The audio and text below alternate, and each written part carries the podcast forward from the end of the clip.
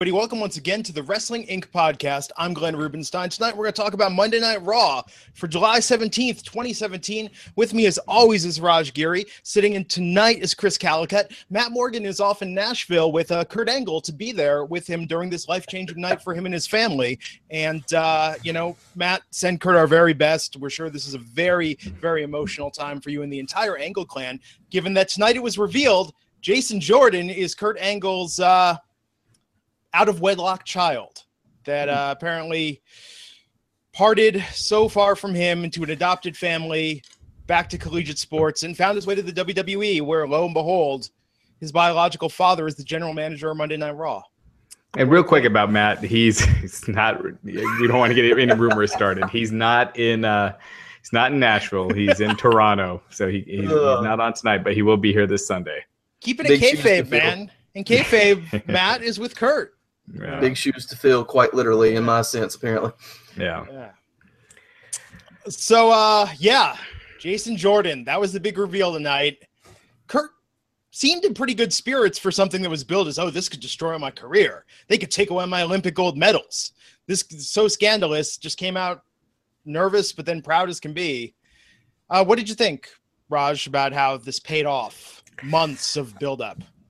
I, you know, it. I think it could have been a lot worse. I think, it, you know, as Hornswoggle reveals have shown us in the past, uh, they could always be a lot worse. Or Kevin Nash texting himself.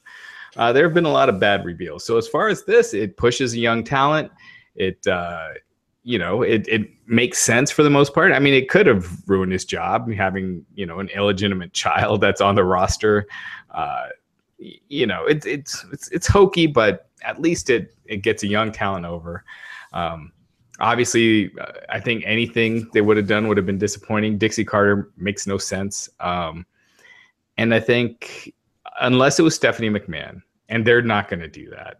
But if it was Stephanie McMahon, that would have been huge, and that would have gotten over like crazy. But they don't want to do that. They didn't pull the trigger on it before when they did the whole Stephanie, you know, Kurt, Triple H love triangle, and they could have had Stephanie leave for Kurt, but instead, you know, Stephanie racked Kurt, Triple H beat him, and that kind of killed that that storyline. So, as far as uh, reveals go, this wasn't one of the worst. It and it was in in a lot of ways one of the better ones uh, recently. Chris, were you satisfied? All right, here's the thing for me. Did it get a huge initial pop? No, because uh, you know, it kind of came out of left field. Not really, because we saw the Chad Gable singles run, and they haven't been using Jordan for a while. But you know, it gives Jordan a big singles chance. Um, it gives him a sense of character development. Um, so I'm here more for the longer story um, than just the initial pop of the reveal. So I think this actually is going to work out better in the long run than say it would have been like if it was a Dixie Carter or something of that nature. Um, but let me ask you this, guys: Did you think this was the plan all along for the reveal, or did they just come up with this out of their behinds a couple of weeks ago? I think because the timing, like when they started moving Chad Gable to singles, and and when the storyline started, um, I could almost see it being uh, something they've had planned for a little bit because it's clear that American Alpha was, you know, not long as a tag team, uh, mm-hmm. uh, with you know Chad Gable working as a single. So um, you know, where this leaves Chad Gable, I don't know. He's kind of, I kind of see them using him as a Sami Zayn, where he's, yep. you know, kind of used to put the top guys over, but we'll get pick up wins here and there. But uh, yeah, I mean the the the record of NXT tag teams on the main roster hasn't been hasn't been sterling so far. Yeah, I'll, uh, I, I, I popped myself with my own tweet this this evening for that one. The little searching bar. But um, yeah, I saw that. that was pretty good. Um, so hear me out on this. The thing about the controversy, how is it controversial if Jason Jordan made it to NXT on his own? Was in FCW into NXT, you know, got six years now. He's been in the WWE in some capacity. Was on a separate brand from the one Kurt Angle was the general manager of. Mm-hmm. Um, I, I, just don't see the controversy angle in, in, it coming out. You know, I mean, I think uh, that's the part for me where it was kind of like, Eh. well, they sold it from all angles, like y'all said earlier. You know, this could yeah. ruin me. and that's the reason I asked did they really know exactly what they wanted to do when they first started the little murmurings with Graves and, and Angle? Um, or did they just come up with this in like the last two to three weeks? Because they kind of toned it down a little bit um, toward the end and made it seem a little bit more confident and joyous, especially last week. Um, Yeah. So you know, as far as reveals go, I think it was I think it was solid. I'm I'm here for the long haul. Hope it does well, especially for Jason because I've followed him since his early FCW days, and he's a fantastic talent. I love Jason Jordan, but his singles run was nothing to write home about. Um, in But he was he was really green then too. That's true. Mm. I mean, he now, you know did you did you go did you guys um, watch Breaking Ground at all when it came Oh, out? I yeah, thought I thought Jason. Jordan was really good in that program. Absolutely. I think what made him come alive, though, for me, I don't know about you guys, but it was his interplay with Gable, with mm-hmm. Gable being the the goofy one and Jordan getting to react to that. I think that's part of why American Alpha has so much chemistry. So Jordan on his own, I mean, we'll see what they do with it. You know, Yep, exactly. it could be something good. I mean, good on him that he's getting this push. Yeah, um, he wasn't as convincing tonight as Kurt Angle. I thought did a great job. I mean, his crying and everything. I was like, wow. I mean, it. You know, he came across as like it was a legitimate thing. Somebody already updated uh, Kurt Angle and Jason Jordan's Wikipedia pages to change their personal history. But uh, It's almost as if these Kurt people that great. it's it's almost as if these people that are acting are not, you know, they're in the WWE primarily because of their acting talent. Huh? you know? Well, Yeah. Kurt Angle's been in some movies. That's true. Can you name any off the top of your head movies that Kurt Angle's been in? Yeah, wasn't he in Sharknado? Like the one of them. Oh Okay. boy, There we go. There we go. He's no the Miz. That's all I'm saying. He's no- You know, when yeah. it comes to No WWE Studios movies yet. yeah, No big which is surprising. God, rewatched the the original Marine over the weekend. What? sorry. Where? Like, where do you find the time or the or We the watched a lot of inspiration to do this? We got th- we adopted three adult cats two weeks ago, so we're spending the weekends at home while they get acclimated. We watched Ah. a ton of movies over the weekend. Just Yeah, out. but there's a I can't- lot of movies out there. Like to watch The Marine twice. my wife had never seen it, Oh my gosh. and she So liked Rod- the wait, Marines three, let's- four, and five. Raj just got a puppy. Yeah, Glenn I just got three cats. three cats. And I, I've already got three cats, so we're just all crazy cat people. At This point. Absolutely, absolutely. The original Marine now, if the original Marine came out right now, it would be like a MacGruber esque salute to the absurdness of late 80s action films. Like now it plays like a parody and it's delightful. I'll just Hmm. say that about the original Marine. I mean, John Cena in exploding buildings multiple times throughout the film. It was enjoyable. All right. We spent too much time Yes. on the Marine. Yes, uh, WWE Studios. Throw, Yes, that's gonna be a- That's going to be a separate podcast for Glenn yeah, in the future. Uh, yeah, they're like, no, guys, really, there's something there on every WWE Studios release. Um, so tonight, in addition to this reveal, not to bury the lead, but are the Shield reuniting? Or in some way, shape, or form, is this going to be like you know uh, Guns N' Roses, where hey, we got most of the band back together, uh, Dean and Rollins in the opening segment. Raj, where do you Uh. think that this is going, and was it was it emotional for you seeing Seth sort of apologizing for the breakup of the, of the Shield and Dean's baggage? You know, it was very soap soapy. Yeah, I thought um uh, it seems to me like someone's going to turn heel at the end of this. Like one of the like maybe Dean turns on Seth. I think otherwise it I mean to me it I mean it it seems I mean I don't know. Come back to me. Chris, how about you? Was this up there with like your fan fiction of the Shield getting back together? Well, no, because I didn't think it was going to happen. Now they teased the crap out of it because we were waiting in silence for Roman Reigns' music, and it never came. And the people were chanting Roman, Roman, and I'm like, oh, so this is how we get him over again, if we absolutely need to, as a you know full fledged babyface. If they decide to go that direction in the future, you know, just bring the Shield back together and Alakazam, you know, Star is born once again. Um, but I think, like like Raj said, I think one of them has to turn heel. My guess is Ambrose, since they have um, Rollins on the cover of a video game, and I buy Ambrose as a heel much better than I do as a as a weird baby face. Um, so you know that's yeah, as like a comedy, you know, prop guy. I mean, I'm very much buy Ambrose as this sadistic sort of analytical heel much better than than his current character. Yeah, Ambrose is just floundering right now, so he could really use it. I just wonder if this is something. Are they going with Ambrose and Rollins? Because you know Roman is kind of out of the picture right now. He's Right. you know in the SummerSlam main event. Um, whether or not that's a four way is what it's starting to look like um, with Braun and Samoa Joe. Um, but it's uh, so it, it's going to be a mini Shield reunion with Seth and Dean. But yeah, I the fact that they're already doing the match next week with the Miztourage, I don't know if it's going to be one of those Goldust R-Truth things where it's just a long beatdown that leads to the SummerSlam match. But um, but yeah, that's that's where they're going right now. I, you know, I'd like to see that Dean turn, and that's your SummerSlam match is Dean and Seth. Yeah, that'd be something. Um, so we had that the tease of what's going on with them in the Miztourage.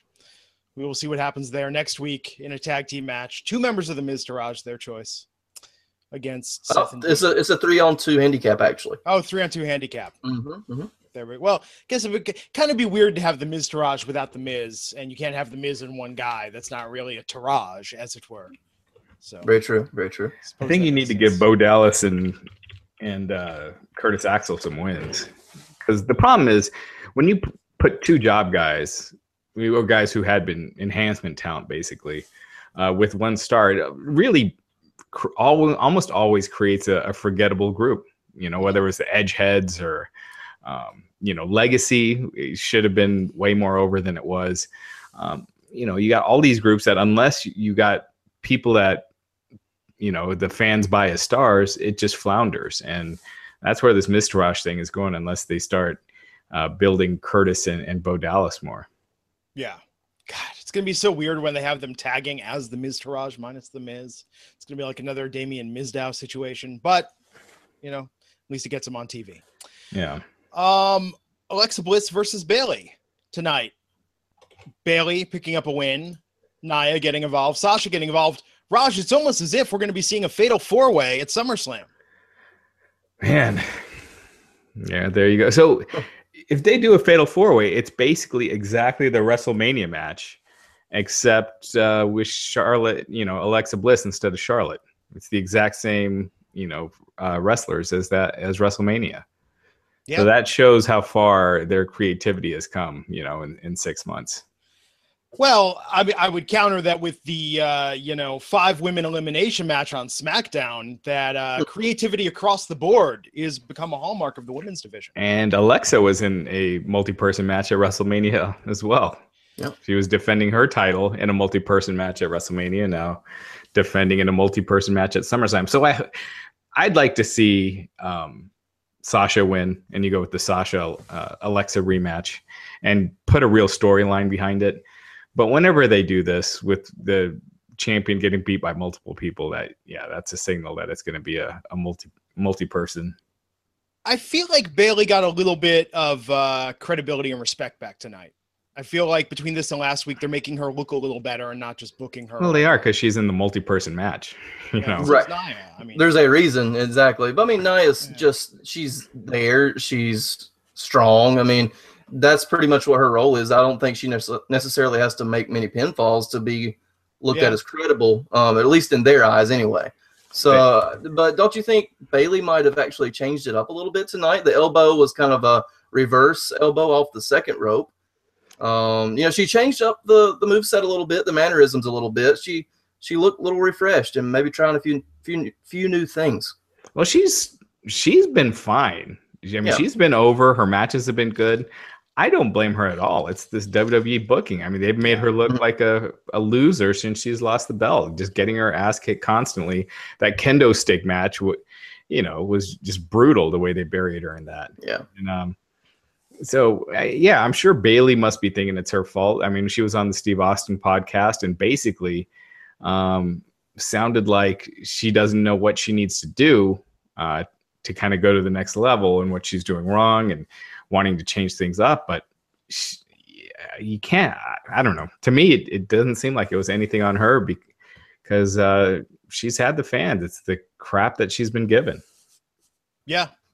Well, next week, Bayley versus Sasha, a match that could easily headline a pay per view, is happening on Monday Night Raw to determine It was a, it was it take, has. a takeover has. Yeah. takeover Well, not- main event. yeah, yeah, but I mean like a main roster paper. Right, right, right. Um, yes, Yeah. it was the main event of an. Yeah. So how much they, however much they, you know, hype up their women's revolution and how far they've come, they really haven't. Uh, they they have one women's program really on each show, which is always centered around the title, and then kind of nothing else. But then what's with Triple H saying? Oh, when we look at it, the women's segments are always the most watched and the highest rated, and it's like, They can't. Yeah. No, How? even if you look like at the YouTube numbers, I mean, unless something explosive happens, it's near the bottom almost every week. But I mean, we have things like the Mae Young Classic and and that kind of thing. But even you know, we're hearing murmurings from the old school backstage officials that don't even like that. But I don't know how much of that is true. But it's kind of sad if it is true. I'm Uh, sure. but I mean, I'm sure there an are, extent, I'm there sure are it is. definitely people back there that have their mentality of what a superstar looks like and and what a, a female superstar looks like, and and men too. I mean, there's a lot of Yeah. people that don't think uh, Kevin Owens should be where he is, and and is not should not be a top guy, and and and, and people like that. So, um, yeah, And Raj, back to your point, you were saying just uh, how there's only one storyline pretty much per show for the women. And Um, tag teams. it- yeah. yeah. well, that too. Um, Emma and uh, Summer Rae were a little um, chatty on Twitter tonight in regards to that. Emma said she was celebrating her, I think, five year anniversary with WWE and, you know, just hanging out backstage, chilling. at least she's yeah, and they even started a, a little storyline with her and Dana. Mhm. Um, you know, why not? If you're gonna do, why not do Sasha and Alexa, and then do Dana and Dana and Bayley against Nia and Emma? You know, at you know at the pay per view as well on the pre-show or something. Yeah, I I mean. SummerSlam is looking like it's going to be six hours again. You got a, the four-hour main card, and chances are it's going to be a two-hour pre-show. You're going to you have plenty of time to to fit all these people in without having to always do these multi-person women matches for the title. Can we get an energy drink as a sponsor, Raj? Because I'm going to need some for that. All right. yeah, it. Uh, yeah, that's going to be a rough one. I mean, it'll it'll be great. I mean, it's always a lot of fun, but it's it it does get to be tiring on from our end. Just with Takeover and Raw and SmackDown the next two nights, it's it's it's a lot going on. I just want to see more different things. The more SummerSlam looks like WrestleMania and these feuds that never end and never change and that you're sick of by the time it gets there. I mean, if we're locked into where we are right now, I don't know. There's going to be a lot of repetitive, a lot of repetitive stuff with like little, little, little wrinkles and nuance, but not something fresh and original, which I think is a wasted opportunity. So we'll see. Yeah. Um, so uh, Brian Kendrick and Drew Gulak versus Jack Gallagher and Mustafa Ali uh, with no purple ropes tonight. The cruiserweights have finally arrived a year into their run. And Well, do we do we know that they either maybe just ran out of the purple tape? Did somebody forgot it on the road? I mean, budget cuts. The, you know, they cut the pyro for budget reasons. That's Maybe- true. Maybe That's the purple true. tape was is starting to add up. hey, actual then- duct tape is expensive, and the colored one they really get you on that. I mean, that's like twice as much per roll almost. Yeah, budget cuts. Strike again. No purple ropes. But, but it helped a lot. I thought not not having that. It made them feel It like took me part a minute to realize I need to stop paying attention and I can get other work done. no, but no, I'm just kidding. Oh man, I, you know, I thought Mustafa Ali looked looked really good tonight. Yeah, it was a fun match. It's just again, this is kind of the same thing. Um, where they, they just intermix the same guys trade wins and, and nothing means nothing. Yeah, they just mix it. Let's let's bring back the the you know quote unquote random match night. You know, do something. But so cruiserweights can get two segments, but the women don't. Oh, that's, that's a tough one. And Yeah. see, is there any residual to that though? While they're still trying to boost 205 Live now that they've canceled Talking Smack, I know we'll get into that in a minute. But like, no, I- I'm being dead serious. Like, don't they don't want you to forget about it because a lot of the times the only people that hang around to watch 205 Live is just to get the Talking Smack. I mean, you have that group of people. So I wonder if they did that on purpose to actually try to plug the show. I don't know. What the two segments? Yeah, I mean, just I know they're separate storylines, but they they almost put a little bit more emphasis than usual on the cruisers tonight. Uh, if you're not okay, if you're not interested in the cruiserweights at this point, like just showing you the same guys again and being like, "How about now?" yeah. Right. yeah. Yeah. Yeah. I, I- I mean, maybe they they felt like it's the the purple ropes is why it's not That's working. holding So, them back. yeah, so You know what that what it sounds like to me, like the backstage politics. Like for a year, people have been saying that to Vince, and then finally they're like, "What are we gonna do now?" And Vince like, "I've got an idea. Let's get rid of the purple ropes." Yeah. Oh man. Um, but yeah, it's a fine match. Um, so in a moment we're going to talk about the latest with Enzo and Cass. But first, I want to thank the sponsor of this episode, DDPY. So you guys know Diamond Dallas Page got inducted into the 2017 WWE Hall of Fame and famous not only for his work in the ring, out of the ring, but creating DDP Yoga, program that's helped thousands of people, including some of the guys like Chris Jericho, Mick Foley, Goldust, AJ Styles, just to name a few. And DDP is celebrating his Hall of Fame induction with a DDP UK tour. You could join in on an inspirational Q&A and conversation with DDP in Glasgow, Manchester, Birmingham, and London. And at this event, he'll also be offering autographs and selfies with Dallas. If you saw his Hall of Fame speech, you know he could tell some inspiring stories. That guy can talk. Going to see him live, getting to ask questions. It's going to be great. It's going to be emotional, and it's also going to be funny. You'll be laughing your ass off. He's going to be kicking off his Hall of Fame UK tour September 2nd and 3rd at the Fanatic Expo in Harrogate, and that's Sunday at 5 p.m. You can also experience a DDP Yoga workshop, and at this event, you'll be able to have inspiration meets perspiration and actually try some DDP routines with him right there. Get inspired, work on hitting your goals, getting hooked on DDP yoga there in person. Those workshops are going to happen in Harrogate, Glasgow, Newcastle, Manchester, Birmingham, and London. Go to ddpuktour.com to reserve your spot and find out all the details. And if he's not going to be near you anytime soon, what better time to than get yourself the DDP Yoga Now app? Beauty of this app streams right to your device.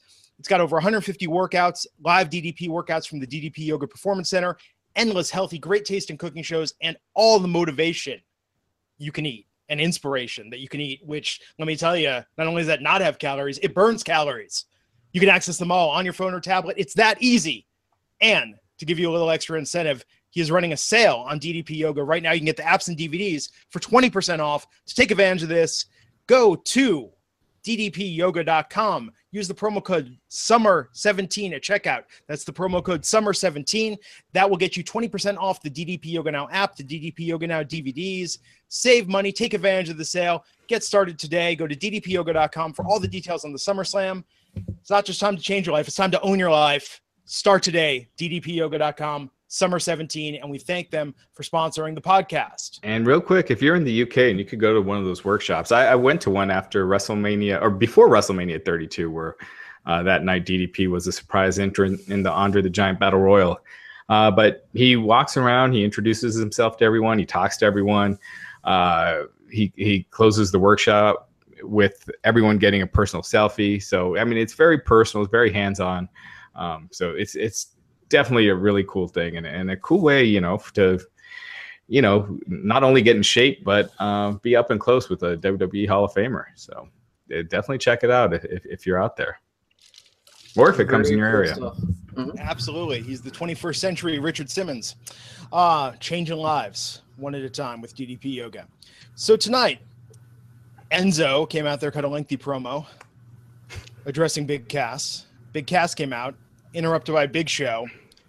So, Raj, what's going on here exactly with this? Are we in a Big Show, Big Cass feud? Is there still something between Big Cass and Enzo? Is it a weird sort of triangle at this point? I could see Enzo being. I, my guess would be that they're leading because it appears like they're going with Big Show and Big Cass at SummerSlam. Now, it would be a weird thing to have it be Big Show and Enzo against Cass, you know, and have two baby faces against one heel in a handicap match. Um, we're still. What's the date for SummerSlam? August twenty first. August 20th. August 20th. So we're still a little over a month away. I could see them doing Big Show versus Big Cass with Enzo in, in Big Show's corner or something like Yeah. that. Um, but yeah, No, that, that's exactly the thought I had, honestly. yeah, or Enzo kind of just accompanying. You remember that when they did that stupid thing for a little while with uh, Ricardo Rodriguez introducing Rob Van Dam? Oh, and being Rob Van Oh, Dam. Jesus. No, this is like Enzo in the Cyndi Lauper role. Just like they'll be in the corner. They'll be there during the entrance. Well, know? I think they'll, I, they'll he'll, a couple hits. in. he'll be cutting his promo when Big Show comes Yeah. out and kind of doing his shtick. But um, yeah, I see it being a short term th- thing, and I don't know what you do with Enzo. You know, there are reports that he has heat backstage. That was in the Wrestling Observer, like massive heat. He got kicked off a tour bus by Roman Reigns uh, for some comments he made about the business. So He Um, what did you hear? What the comments were? That wasn't that wasn't specified, but it was you know bad enough that he's can't you know change. He got kicked off the bus, and I think he's getting the mistreatment, so he can't change in the locker room, or at least couldn't for a while. So um, yeah, so But yet they trust him to cut a 10 minute promo on, at the top of an hour. Um, yeah. so that, it, I don't know. It- I mean, I don't- take it with a grain of salt, I guess. But No, Uh, I you mean, know, why would but- I mean? He cuts a promo to get more heat on Cass. right, well, that's true. So, So he's uh, eventually accomplishing the objective they want anyway. But remember, there's factions. It's not like because Roman Reigns has an issue as you know, quote unquote, the head of the locker room now, whatever. In that thing, because Reigns has an issue with him, doesn't mean that all of the producers do. I mean, I think that's part of the why it's such a messed up product is because you have these different factions with different ideas. Yeah, but you always had it go to the top, you know, as far as when someone has heat, like uh when uh uh da, da, da, Sin Cara, Yeah, you know, uh it's and and you you know, we could talk with Matt Morgan more about this next week, you know, uh because he's he's seen a lot of it, but um you know, there are certain people like when it gets to that level, like it used to be Undertaker. Um, you know that that spreads to the producers and everything. And you look at Enzo how he's been booked in the ring, and he just gets destroyed. Like no offense. Like even tonight, he cuts a promo. He's just there to watch the big show, and he still gets killed. So um, yeah, Well, he, he's been the rag doll since day one on the main roster, though. Um, you know, he's been the babyface in peril to the hot tag. So, I mean, that's kind of been his role in general. I don't see it being that much different now. it's a it's a little different in that it's his. Uh, they did this you know long term split, squash, this long term yeah. storyline, and to just get utterly destroyed right off the bat. Um, can't be that much heat. It's not like they're bringing in Bill DeMott as a producer or anything. You know, that's how you'll know that Enzo and Cass's days are truly numbered. Believe they. Yeah. Um, man, it's they got to do something with this story. and though. supposedly uh, Big Cass has some heat because he brings up he's a Trump supporter and brings that up a lot in the locker which room. is so weird that that would get him heat in the WWE. I don't think room. it's that he's a Trump supporter. I think that he is outspoken about it backstage. Huh. as opposed to members of the McMahon family that are in his cabinet and personal friends with him. But they don't bring it up. Then you you you haven't heard the word Trump on WWE TV since he Oh became yeah. president. Well, it's not good for ratings. If his approval rating was higher, I'm sure they would. But No, I don't think they would. you don't think they would? No, I mean even when he won, he, he- you know his you know they they don't bring it up. He- he- I mean if he was like eighty percent, I still don't think they he, they would because Linda's in there. It's kind of a conflict of interest, so I think it's it's they realize it's probably best to just keep quiet about it. Yeah, controversy the WWE shies away from. Um, so this this should be controversial because this is just uh, disgraceful at this point. But uh, man, what is up? Finn Balor and Elias Samson keeps going and going and going, and now Bray Wyatt's added into the mix for some reason. Well, I think it's Bray and and Finn. You know, we were talking about this last week Yeah.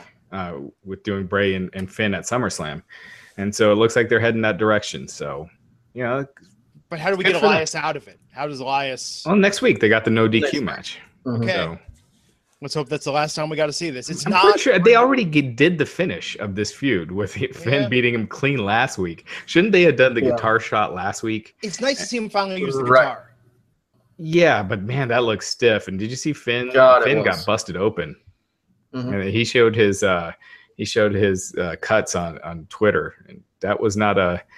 They didn't gimmick it right, or No. you remember when Honky Tonk Man used to use that back in the '80s, and it wasn't a gimmick guitar. He would use a real guitar and like really give. You know, I think Jake Roberts got a concussion from it, and Oh, and yeah. then they started to gimmick it. But uh, yeah, man, he he nailed him hard with that.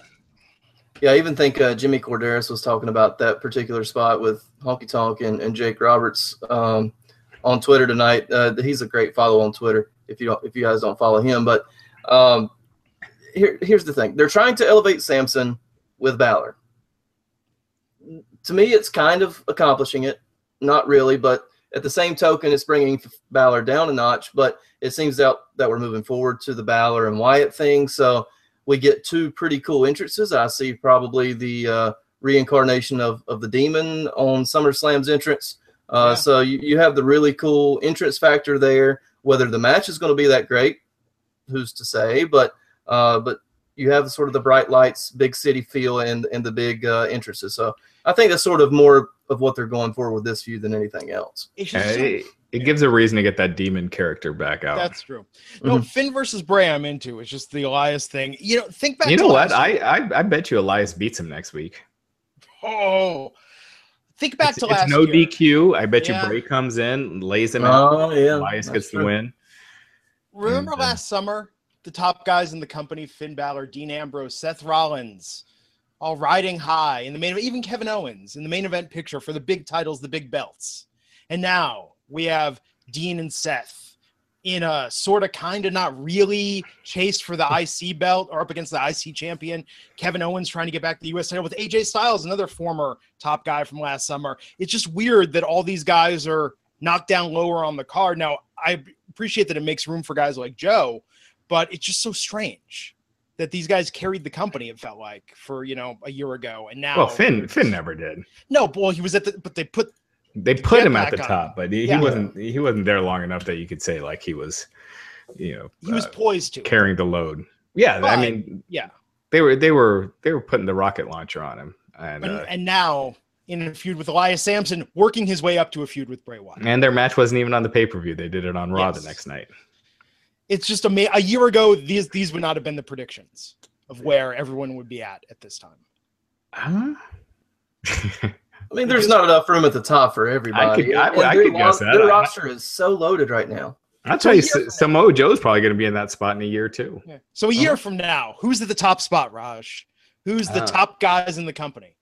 You know, I wouldn't be surprised if Bobby Roode, um, hmm.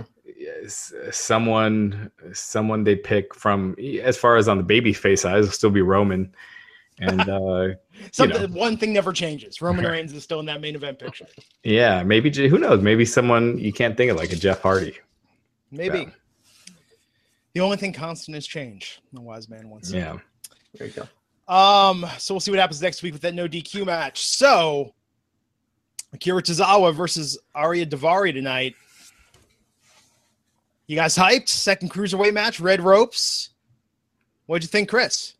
I mean, it gave another layer to Tozawa uh, and the whole manager thing with with O'Neil. So I mean, they're building a story there. I mean, yeah, so you, you stuff's going sidewise with uh, the Titus brand. Yeah, I mean, you have to admit that they're at least trying with the storyline. Now, whether it's going to interest a ton of people, obviously, different aspect there.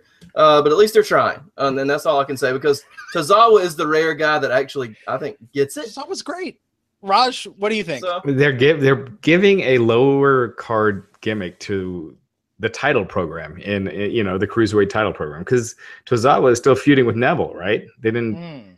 Which no sign of Neville tonight. So. No sign of Neville, but so you're building this challenger and you put him in this kind of comedy feud with Titus. And did you notice they had Titus sitting down their backstage promo? Yep. Somebody Sorry. noticed that on Twitter tonight. I'm like, yep, that was a nice pickup on your part. So yeah, so I guess so he doesn't dwarf over him backstage, but so you put him in this comedy storyline, and then you have him get beaten like this um, by a guy who I don't has Daivari been on WWE on on Raw in it's probably been months. Yeah, it's been it's been a while, but yeah. I think since he's gotten this new little uh, sort of rich Iranian gimmick, the you know classy type thing, I, I think that's just been strictly on 205 Live.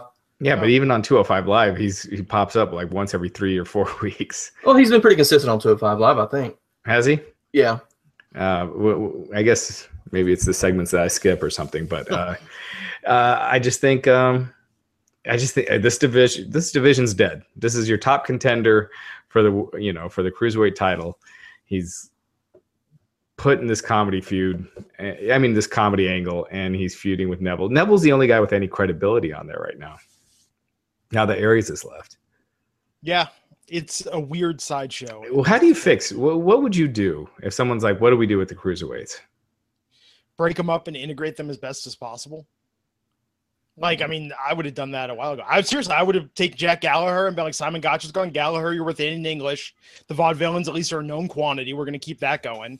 And I would have just looked for where we can move people around to make it work. I would have put Neville and Aries certainly uh, in a program. I would have involved Finn with that. You know, not in the cruiserweight division, but it was a main roster thing. I think Finn versus uh, either of them would have been great.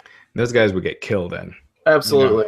Yeah, I was gonna say if, if you do that, they're just gonna be job guys. Um, because they they have the look uh, of obviously the smaller competitor. I mean, they're just going to job out to the rest of the roster. And if you do that, and they actually want to give them some credibility, that makes uh, the regular uh, guys lose a spot too. So to me, integrating unless you did it with a vengeance and kept the title um, relevant still within, you know, while they're integrating the rest of the talent, it's kind of pointless to me. But you don't think like Austin versus The Miz could have been something? I mean, some of these guys. There's like two guys uh, yeah. from the cruiserweights, I think, and then you saw, already saw what they were doing with Neville before. Now, granted, he's very different now. Mm-hmm. Uh, he, he's turned it up two thousand percent, but uh, yeah. but you've already gotten a glimpse of you know how they they would push him. But um, what about you, Chris? Because, like I said, I don't think the integration into the main roster stuff would work, but you know, taking away the purple ropes, I think, is a good step in the right direction. So it's just they they've got to get away from the campy storylines. Now, originally, like the Ali and Gulak storyline, I hated because I thought it was cheesy as crap. But now I, I sort of low key started to to like it, and they've progressed with it nicely, and they've made a big to do about it on 205 Live. So you've got to get away from the cheesy characters, cheesy segments, and get away from rest holds in a freaking cruiserweight match. It needs it needs to feel different than the rest of the show. If you're going to hype it up as the most exciting hour on television or the most exciting division, you can't have a tried and true WWE style match just at a different weight class. The, the match has to feel different. Here's what I think. I think either you can if you if you don't need 205 live have the cruiserweights to you know have a raw cruiserweight title a smackdown cruiserweight title because you got a lot of guys that aren't able to get on tv and right. you do two different divisions now that's not what i think would be ideal what i think would be ideal would be um, make nxt two hours and yeah. add the Ooh. and have the cruiserweights merge into nxt get rid of them from the main roster get rid of them from raw um, and you can showcase a match if you you know if you wanted to you could showcase mm-hmm. a match from NXT with the cruiserweights um, and then say this is only place you can catch it NXT and and because you, you, only got two two titles in NXT anyway or, or three with the NXT yeah. title the women's and, and the tag so merge that in and they would do a much better job with those storylines because Vince's hands aren't on it even if it's 90 minutes, maybe not even two hours. I mean, give it space for that one storyline with the cruiserweights. Uh, yeah, mean, that would be actually, I, I love that. Let's uh, let's go ahead and write something up to that. yeah, because NXT is so thin; it just feels thin right now, and I think it, it's something you have Neville, and all of a sudden it really bolsters it. So I think that's uh I mean, it's it sucks for them if they have these dreams to get to the main roster, but at and least you're to, at least you're doing something that's not you know. Right. And even if they wanted to change up 205 Live, I think they should take it off the road and, you know, tape it full sail. I think it would be a much better atmosphere for those type of guys. Yeah. Get rid of the live. Just call it something else 205 mm-hmm. high or you know something 205 high that's yeah. actually that's denver colorado that's that's yeah. that's, that's, your area 205 that's, high that's my that's my crib 205 high asterisk it's the show's a lot better if you're high man yeah yeah Oh, Jesus. But no, I think uh, NXT would not be a bad place for some of these guys. NXT could use shot in the arm. Yeah. Um, the Revival versus the Hardys. Speaking of some NXT alumni, nice to see the Revival back on TV. Raj, what do you think of the match itself? I thought it was really good. Um, match of the night, I thought. Uh, I thought Reigns and Samoa Joe was also really good. Um, but yeah, I thought this was I thought this was awesome. Again, I thought they were kind of saving this for SummerSlam. Um, and they might be. You know, this could be another one of those deals where they just wrestle every week and yeah, If you liked it tonight, you're gonna love it ten more times. Yeah, next week they'll do a singles with Jeff and Dash, and Matt and Dawson. Um, I don't know. You know, it, last week it seemed like them losing was to set up the broken thing coming in, uh, coming back. But uh, tonight they cut down on that completely, right? Unless I did I miss anything? Because I did have to go down. No, not really. I, I didn't see much of uh, of the broken moniker tonight at all. Yeah. Yeah. So it seems like you know Anthem. They didn't sign off on that deal. It didn't happen. So I don't. I don't know. I don't see it. I don't know if it will happen. It- what they want, and you know what they're asking for. They're, they said they want fifty percent of their merch. You know, going forward, um, which you know sounds you know completely unreasonable. But at the same time, you do see these companies that they do license it out. So it's not like Mhm. they give, you know, you got to pay a fee. Remember Hulk Hogan for for 25 years he had to pay Marvel to use the word Hulk in his name. And then he finally, you know, paid it, you know, bought it outright um, after 25 years. So it's not unheard of to, you know, for a company to want to license it. Uh, I think 50%, especially on things like Jeff Hardy's music and stuff, sounds insane. Mhm. But they, you know, if they let's put it this way: wh- how much are the Hardys making right now in merch? I'm sure they're doing decent, but if they think this broken character would go get over huge, I mean, would it be worth it? Would it make up for that that gap? Hmm. Um, A W, a main, a WWE version of the broken character, though. right. And how hard Yeah. would WWE push it, not owning it? Um, you know, would they do it as a short term thing and then kill it because they don't want to, because they don't own it and, and don't want it to be used elsewhere? You know what would suck? you know what would really suck for the Hardys if they did agree to that and agreed to give 50% of all their merch and then WWE decided they didn't want to go forward with the broken gimmick and they get stuck having to pay 50% of all their, you know, their other merch anyway. Anyway, that would suck. But Sounds like something that could very well happen. Uh, give give especially given how they build towards things and drop things. I mean, I don't know. Yeah, I they were they were gonna bring that Bully Ray character back. Bubba Yeah. Ray was talking about that. Like they were gonna do it, and they dropped it the day that they were gonna do it. They decided not to. Yeah. And and I may be regionally biased here, but um, both teams out of North Carolina, tag team wrestling at its peak in the Carolinas from the 70s and 80s on up until now, apparently. So uh, you know, just a little little toot my own horn there for a minute. So uh, no, it, it was really fun match. Like Raj said, I thought it was match of the night. So it's good. uh, re- revival kind of covered up some of the athletic, I guess, limitations of the Hardys in this one, and they sold their behinds off and. Uh, Revival's just really good at what I call, you know, the little things, the selling, the facial expressions, the mannerisms, that kind of thing. I thought their promo before was also fantastic, talking about the Hardys being the uh, epitome of Mhm. uh, of the flippy the flippy stuff. Yeah. Yeah, I, you know, I, I I I bring this up a lot, but if this is the feud going forward for a while, is the Hardys and the Revival, why not have the Revival cut a promo explaining why they, you know, why they attacked the Hardys last week? Why just go directly, you know, Revival attacks them, go directly to a match? Why not? Do a little storyline, do a little build, and then get to the match a couple weeks down the road. Um, And I think it- the revival are highly underrated on the mic. I think they are a lot better Mhm. than Right. people will give them credit for. they just mix up the formula a little bit. It doesn't need to be just the top, you know, singles guys that get promo time. You know, you know, give give the tag teams more of a storyline, give the women more of a storyline, and the, product won't feel so formulaic. No, and to, said tonight we got the soap opera open, and then the Jerry Springer moment of the reveal of the illegit- illegitimate child. Yeah, That was the storytelling. but at least they did something there. So Yeah. we'll, we'll get to we'll, we'll get back to that. Um. So yeah, that segment was uh after or before. It was somewhere in the mix. Oh yeah, it was before the the Hardys and the revival, uh, the reveal. Which t- and good on them, good on uh, the revival and the Hardys for following that segment and uh, getting the crowd into it and doing such a good match. Um, Roman Reigns versus Samoa Joe. So this match uh, lengthy for the final segment, interrupted by Braun Strowman, and to be continued. No. Yeah. Yeah, it has to be. What are your thoughts, Raj?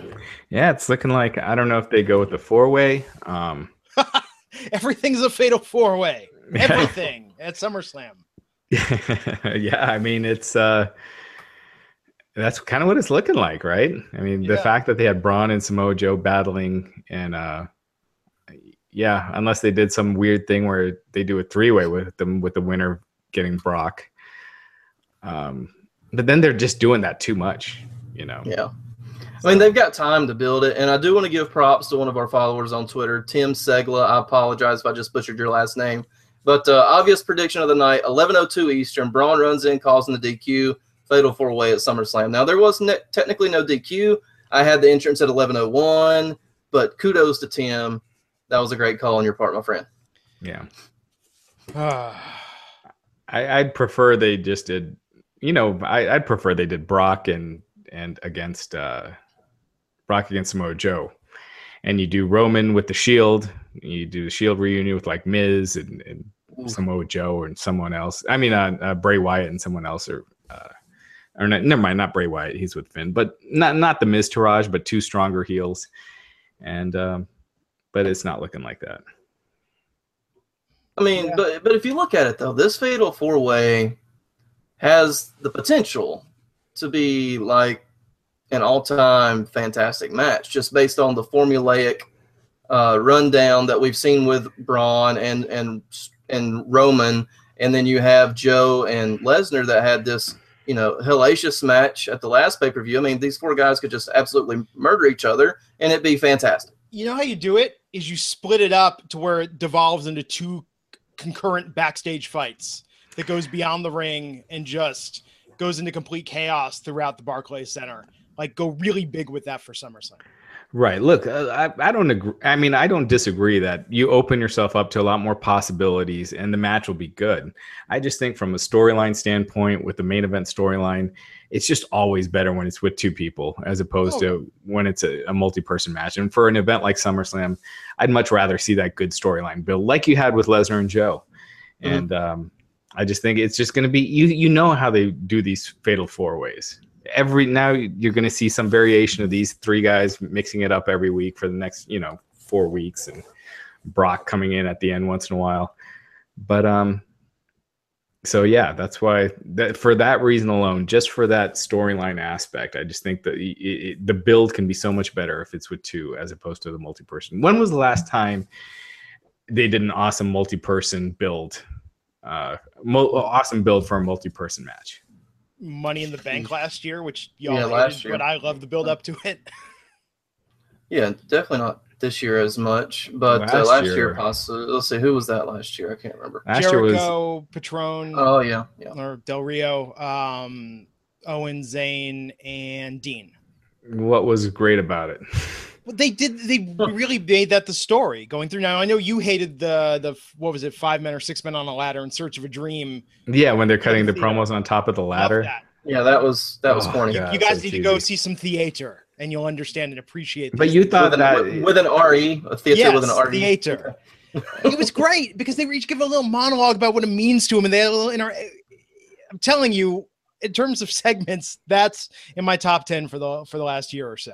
oh my Uh, gosh. Because We told the story. We got everyone's perspective, everyone's emotion, and what they had invested in it. Even Jericho's whole thing with the Appleton and all that, it worked. But my point is, though, they really told a story for a multi-person match. But that's the only way you can do it. Is each person has to have this strong perspective to it. You have to really invest in it, and they're not going to do that with four people right now. Money in the Bank it only worked because that was the main event of Money in the Bank.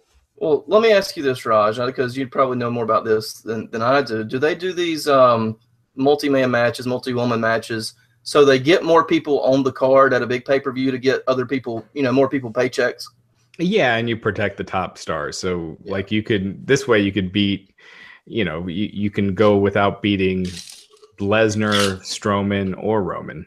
Mhm. Le- uh, Lesnar, yeah, uh, Roman or Strowman. Ah, that's yes, that Samoa Joe rhymes. eats the pin. It's kind of hard That's to what say. it yeah, Samoa Joe Right. eats the pin. yeah. So, um, you know, again, w- you they keep doing this with the women's division, and it's going nowhere. I mean, you look at the SmackDown women's division; it's just like they're treading water. Um, and, and until you put these uh these intense storylines, you know, one on one that people can really sink their teeth into, that's what they're going to keep doing is just running in place. Yeah, But uh, Strowman's return tonight. That was fun. that was That great. was, that was kind of neat. I like that. Yeah, two weeks seems to be the standard comeback from injury. Uh, you miss one episode, you're back the next. So, and uh, so yeah, all- you know it's cool. Strowman's a top guy now. He's legit top guy. He feels like a main eventer now. He feels like a, but he's he still seems like a heel. So I guess that wasn't a, a babyface turn, you know, at the pay per view. You know what they're doing right though about Roman and Braun is that they're they're giving it these flourishes and upping, the, trying to outdo themselves a little bit with some of these rematches. I wish every time we had to see, uh, uh, you know, Gallows and Anderson against Sam- Sheamus and Cesaro, they found a way to take it up a notch. None of those guys were on tonight, huh? Uh, no, they were on main event. Nope. Uh, so uh, Gallows and Anderson were they were on main event, I believe. So they Um, beat the Hardys last week and nothing this week. Nowhere to be found. Yep. And where was where was Goldust and R-Truth?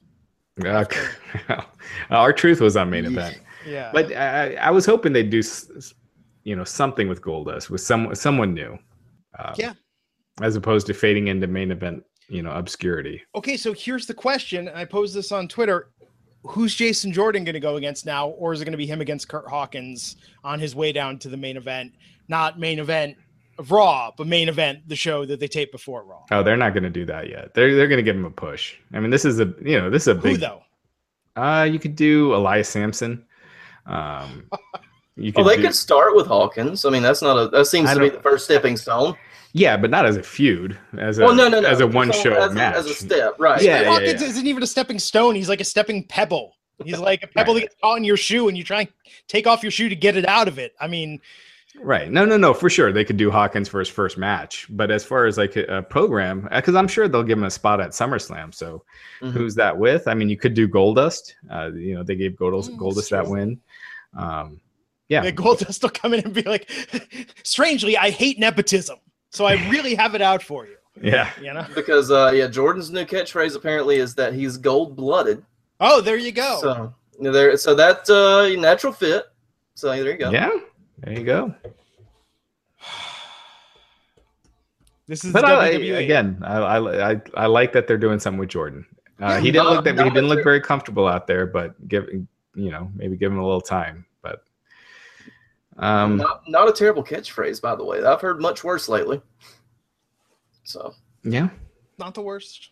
Um, so yeah, interesting Raw. Kind of getting a sense of what the next month is going to be like in the build to SummerSlam. I I want to be surprised. That's my only hope in all of this. I just want some surprises. Now you got one tonight. Yeah. See how that shakes out. Um, speaking of surprises, Talking Smack got canceled the other day. Well, Talking Smack really got reduced. It's still going to exist after pay per views. Yeah, and if that Sports Illustrated Illustrated story is correct, then that's going to eventually go away too. Yeah, although Meltzer saying the SI story was not correct. So who to believe? Well, I think Meltzer was giving his opinion, Hmm. like that it doesn't make sense that Vince all of a sudden would want to drop it but keep it for pay per views. I, I I don't I think he might have missed the part where it said that Vince wants to uh, get rid of it because it's like thrown in there as the last sentence. But um, yeah, they dropped it. It was uh, you know to me that's the only thing that makes sense why they would drop it because it doesn't cost that much to produce. Um, it, it's great practice for the guys to work on their promos, work on ad libbing. Uh, you know, it, there, there just didn't seem like any any um, any disadvantage to, to having it, other than you know it, it wasn't always in the top ten, but you know And- for for something that's so cheap to produce, why, why does it matter? It, it still beat 205 Live, and you got all these contracts that you're paying for for 205 Live, and you know these time slots, and no one cares, and killing the audience, you know, for twice on Raw, and then you know an hour after SmackDown. Um, so yeah, I, I, I don't get it. I, the the Sports Illustrated thing about Vince um, not liking the unscripted nature of it, I could definitely see that happening. Like maybe l- last week he saw so- Cena saying something that he felt like Cena shouldn't be saying. That's not what corporate Cena should say, or and that that could just set him off. And I, I'm not saying it, that's it was Cena, but I could see something or anyone on that show. I could see him just being like, "Well, that's not what I want our writers to, you know, Yeah. that's not what they should be saying. We need our writers to get on this. And Well, that's the thing. Do you think that Mr. McMahon was looking out for? Now, uh, granted, this is not on the main network; it's on the WWE network. But maybe potential sponsors. Does is he afraid of somebody saying something that could cost the company? Because you know, darn that creativity that the wrestlers come up with themselves. Daniel Um, Bryan is the only one, and maybe the Usos one time said something, but it was mostly Daniel Bryan that just. Right, but if it was Mm. John Cena, his poster child that he saw the the episode of and didn't like it, my God, I'd hate to see him when he's watching another one. well, Cena was very corporate, so I could I couldn't think that Yeah, you know would would have been a reason. Um, right. He he gave the answers you'd want, you know, that Vince would like. I would think. Mhm. Um, you never know. You know, see, uh, Vince blew a gasket when Stone Cold uh, had Heyman on his podcast and started talking about a match with Lesnar. And, you Mm, know, and it was the most talked about thing, and you know, probably rightfully so because it got people excited about a match that's not going to happen.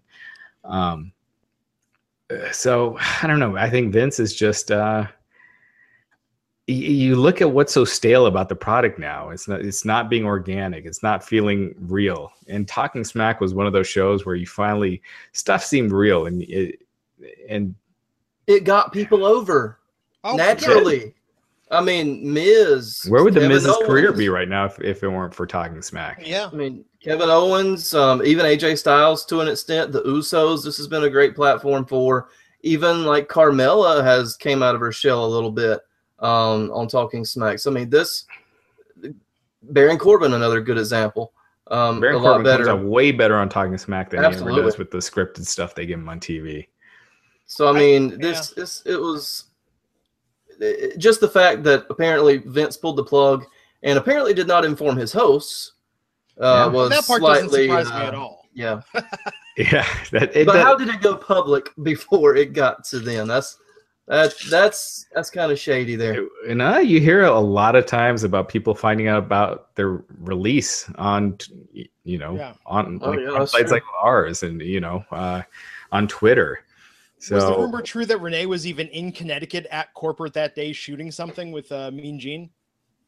oh i did i had i didn't even hear that but Yeah. i wouldn't be surprised Yeah, so who knows, man? But I think if Vince has a problem with unscripted nature, I think the next step is going to be patrolling how the wrestlers behave on social media and breaking kayfabe. And you know, I, I could see that similar, like you were talking tonight, Summer Rae and Emma. I think I, I'm shocked they haven't put a stop to that already. this is why there's so few personalities in wrestling right now Mhm. like unique personalities that you hear if if you were to read the promo you'd be like oh that's so and so you know? Yeah. you, you don't see that at all. And you compare that to when wrestling was at its hottest. It always had those individual superstars. And you look at right now with conor mcgregor and floyd mayweather um i mean it's the the the amount of attention that's getting. And granted wrestling can't get that but if you created these big stars and you saw that with lesnar and goldberg when you when they Mhm. did that it got the attention of other people and uh, it got you know ratings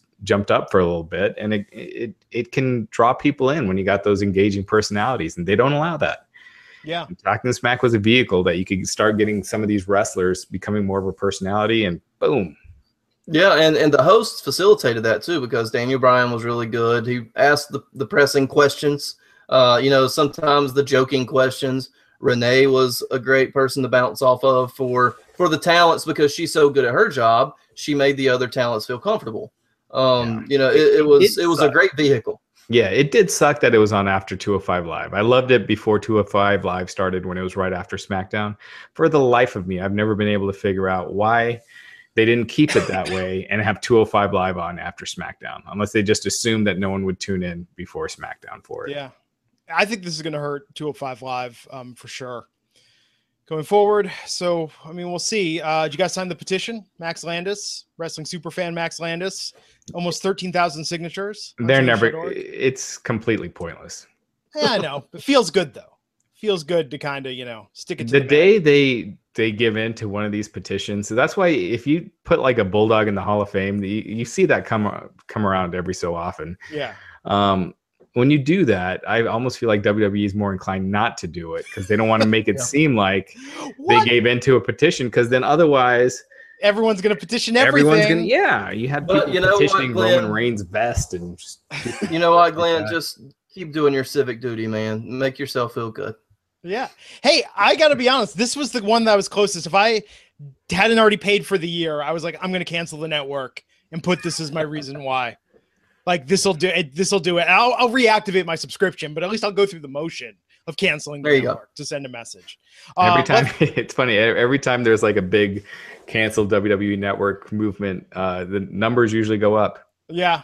That's like And, right uh, now, you know, all these people are talking about boycotting Impact, you know, because of the Hardys and their, their issues. Oh wow. And Impact's done their best two numbers the last two weeks, you know. Yeah. I was going to say, I, I feel like the majority of America is already boycotting Impact. You know, they don't even know it. Um, just given their ratings. But yeah, it's, I mean, look, it is what it is. But talking back, everyone's heard us talk about it on the podcast. I think since it launched, I mean, I've missed maybe one or two episodes in a year. And uh, yeah, just I think it's the best thing the WWE has done because of its unscripted nature and letting the performers uh, develop. Yeah, I mean, anytime you see stuff like uh, the unscripted stuff, like when I hear Roman Reigns on Chris Jericho's podcast, uh, when they do like the the ride-alongs, if you ever watch those, Mhm. um, the these people, you know, they seem like they have they very different personalities that you could tap into, and um, they don't they don't get into that. Yeah, South- Any Southpaw unscripted Regional programming, Wrestling. You kind of see that. Well, you know, you guys were talking about Breaking Point, uh, breaking ground. Breaking Ground. I mean, um, Yeah. You know, you saw it there too. Yeah, breaking ground. Honestly, I mean, the internet wrestling community, which you know, feel if you look at me, you can tell. Oh, that's a guy that's tapped into that. Um, the, the the IWC. I'm telling you, breaking ground turned a lot of people's opinions on guys like Mojo, on guys like Corbin. Like that was the epicenter for a lot of that of saying like, oh, maybe this guy's actually not the douchebag that he comes across as, you know, in NXT. Or in the case of Baron, maybe he is, but we appreciate it now. Right. Um, yeah, I think uh, there's something to be said they're just it's a missed opportunity. You know, I would think they should be doing more unscripted stuff, but I guess they don't trust the wrestlers. And now talking smack after the pay per views is I think it's gonna be like raw talk. You have people out there with IFBs, you know, in their ear, Vince telling them what to say, and it's just gonna not be as fun. So- Yep, and unfiltered also canceled. So Renee Young looking for work. Yeah, two show two of her shows in the same day. That She's it still was employed revealed. for the time being. She's the best that they got at, at, at that Oh, stuff. by far. She's so good. Yeah, but this, I mean, answer my question. I've been wondering for years how come the w- WWE doesn't have a podcast network? This is why. Could you imagine? They could not handle. They can't even have handle having Stone Cold's podcast on the network anymore. Could you imagine if they had weekly podcasts going out? I think Vince would lose his mind. Um, so last piece of news, or we got two quick things. Um, one, what's up with uh, Paige and uh, Alberto El Patron? Raj, what's the latest? So they made an appearance um, over the weekend at a soccer game. They're back together. Uh, Alberto Del Rio suspended. Um, and I'm guessing it doesn't seem like anything's going to come of this investigation because if there was anything serious, I don't think uh, they probably would have arrested him. Bo Dallas got arrested at an airport, you know, for uh, in, you know being intoxicated. So and singing Hakuna Matata. I mean, some things are sacred, Raj. Right. So they got their stories. Um, you know, Alberto almost, uh, you know, did an interview with us last week because he wanted to kind of speak out on this. So um, I don't see anything coming of it. I'm sure by the time the next Impact taping, which is a month from now, August 17th, I think it'll all be blown over. Um, but I do think they have to, they have to get, they have to have him drop the title. He's he's just had way too many incidents. Uh, and, and you know, Paige. I mean, it's it's it's just such a train wreck that you know when I when I we first reported a few weeks ago about Paige and Del Rio being break, breaking up, a lot of friends thought that that might have been the real deal, and then obviously it turned out not to be. And they'd broken up many times in the past, but I was kind of relieved at first when they broke up because I was like, okay, you know, because it seemed very unhealthy, and um, it's still going. Yep. And in regards to the suspension, Raj, do you think for Global Force and Impact that this was more or less just a PR move? Because if you think about it, um, like you said, the next tapings are mid August, and a lot of this is going to be blown blown over most likely. So you know everything's already taped for TV. He's going to be on the on the program unless they edit him out.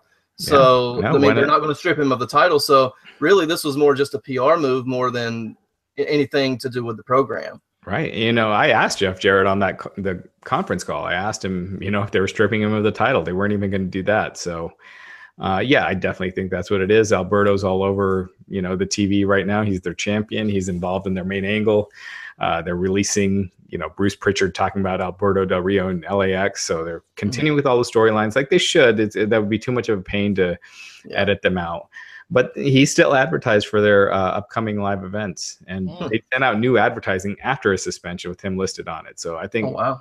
I think they it's a PR move. They I think they know it'll blow over, and I think they are not planning on changing any plans for now. Um, so last story was going on a high note.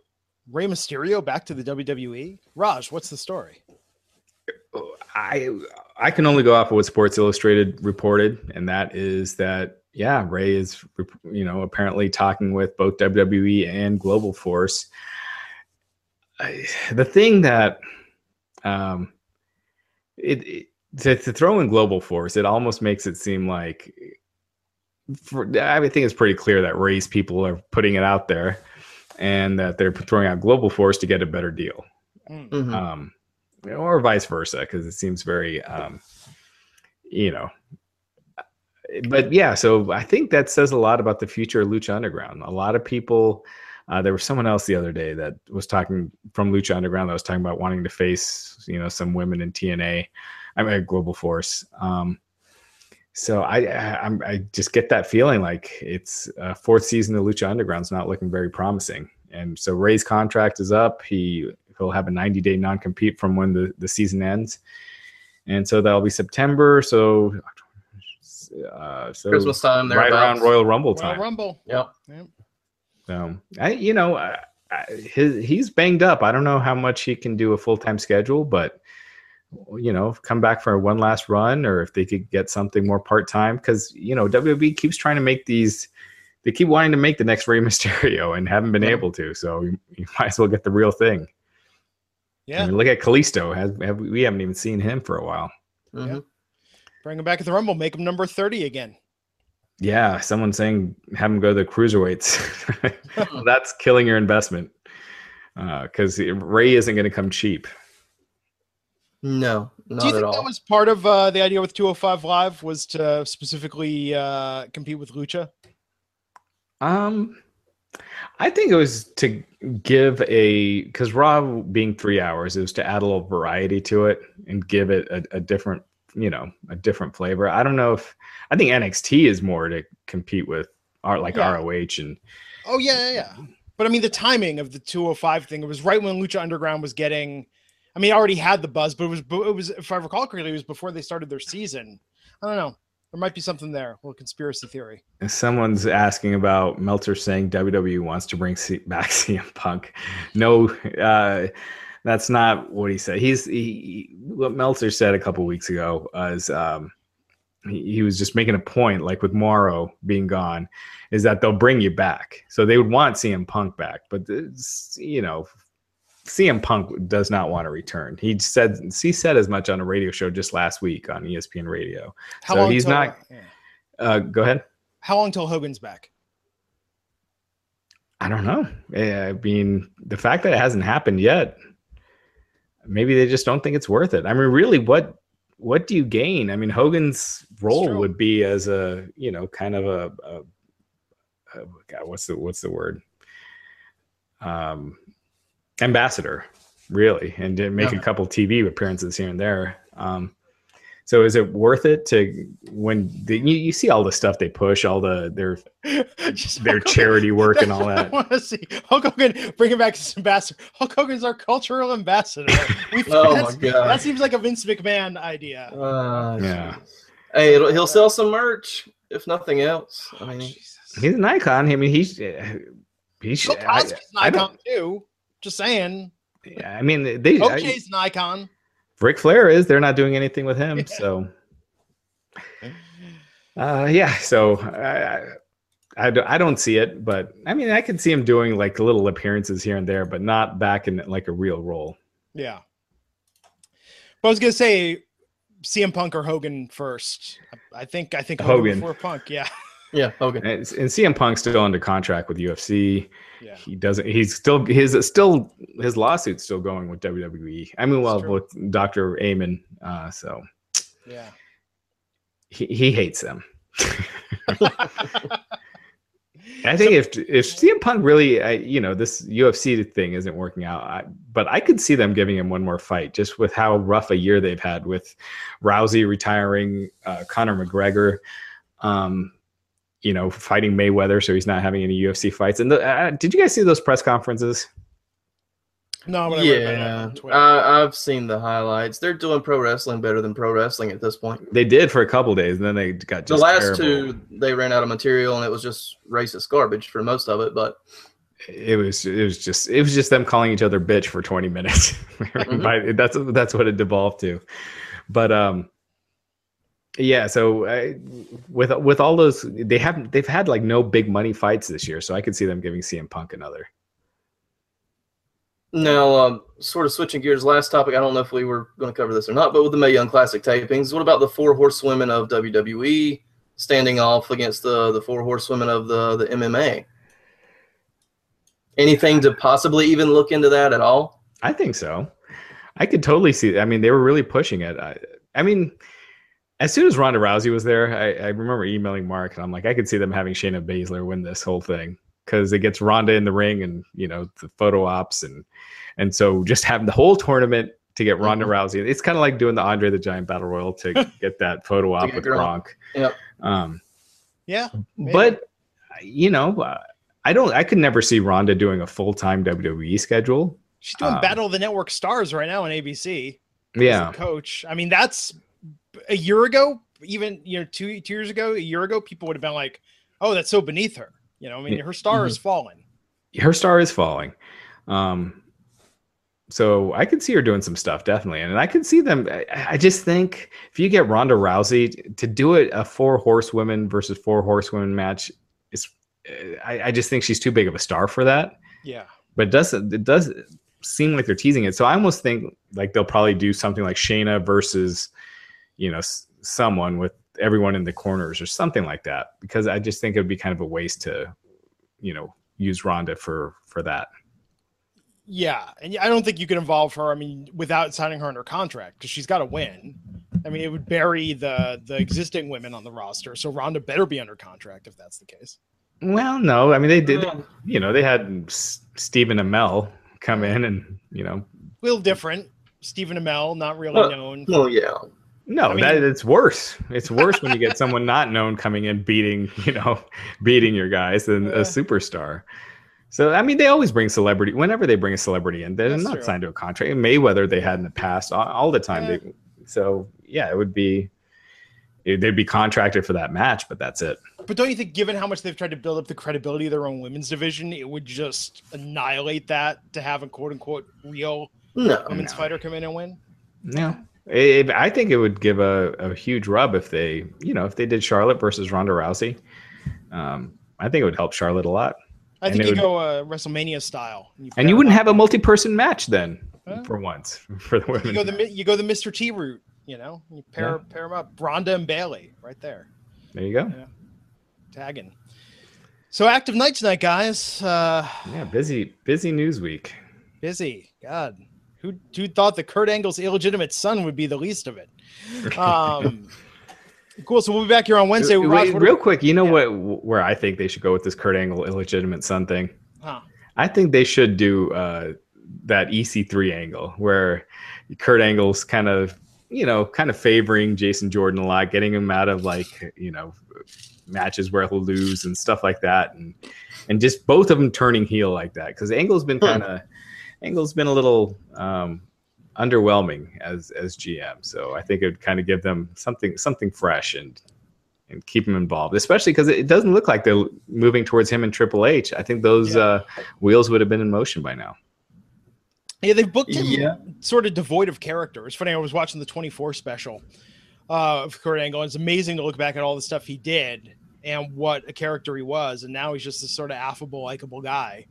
You know? Yeah, I mean the stuff he's doing outside of this angle, uh, the storyline, it's it gets confusing using angle, but uh, um, it's it's stuff that Mick Foley could have said or anyone could say. Yeah. It's not you know it's not really something you need a Kurt Angle for. So I think uh, I think you get him and Jason Jordan and getting them heelish and giving him all these opportunities. I think you could be onto something. Yeah. I mean, we wanted an angle with American Alpha. We kind of got it in a weird, twisted sort of way. Yeah. So there you go. And bring Chad Gable to Raw and have them feud if you do t- turn Jason Jordan heel. I mean, sure, but and with Jordan maybe turning heel on Angle, that match could be uh that could be fun. Yeah, and at least you're giving the rub to somebody young and not Triple H. You know exactly. Yeah, uh, loved uh, Gable's response on Twitter tonight. You think they told him ahead of time that this was happening? Yes. yes. I don't know. They keep these things so secret. I mean, I'm sure they told Jordan like to come to TV. Yeah. Uh, because you hear about like Seth Rollins didn't know he was winning the WWE Championship at WrestleMania 32 until the middle of the show. Huh. So, um, so you know the fact that they wouldn't tell Rollins that, but they you know tell American Alpha their big intricate storyline. I don't know. I, I, my guess is that he might have not known. Oh, we'll see what happens tomorrow night with uh, Chad Gable on SmackDown. Wednesday we'll be back here 12 noon Eastern to talk about all of it. And who's our guest this week, uh, Rush? Uh, Joshua Barnett from USA Today. Awesome. So he'll be reviewing SmackDown with us and going over all the news, and, and we'll preview Battleground. We got a pay per view on Sunday. Totally forgot yeah. about that. Another mm-hmm. one. It's gonna be uh, something. Yeah. Don't be so overjoyed, Glenn. My goodness. it's just uh, it's uh, Man, we've gone way over tonight. Yeah, it's it's that kind of week. Chatty Cathy's. Yeah. Yeah. Well, you know, hot night, hot night in wrestling. For all the latest news, still got almost 500 people watching this live. Thanks for hanging with us, everybody. This is great. Stay tuned to Wrestling Inc. for all the latest and greatest in wrestling news. Uh, Matt Morgan should be back Sunday to talk about Battleground. We'll be here on Wednesday to give it a preview in addition to SmackDown. And uh, Raj, anything you want to plug? Uh, got the, an interview with Sean Mooney coming up. Um, stuff with Buff Bagwell, just a bunch of stuff. So stay tuned. Cool. Another just another GFW press conference this Wednesday. Shouldn't be as newsworthy. They've got JB and Abyss and and someone else, but yeah. So we'll have all of that. Cool, man. Chris, where can people find you on the Twitters? They can find me at knockdown underscore radio, and as always, hang out with me on the Wrestling Inc. Um, Twitter as well on Raw, SmackDown, pay per views, and um, NXT Live Viewing Party too. Cool, guys. So until next time, I'm Glenn Rubenstein. On behalf of myself, Mr. Raj Giri, Mr. Chris Calicut, and what the heck, Mr. Matt Morgan as well, who couldn't be here this week. I'm Glenn Rubenstein, and we'll see you back here on the Wrestling Inc. podcast. Take care.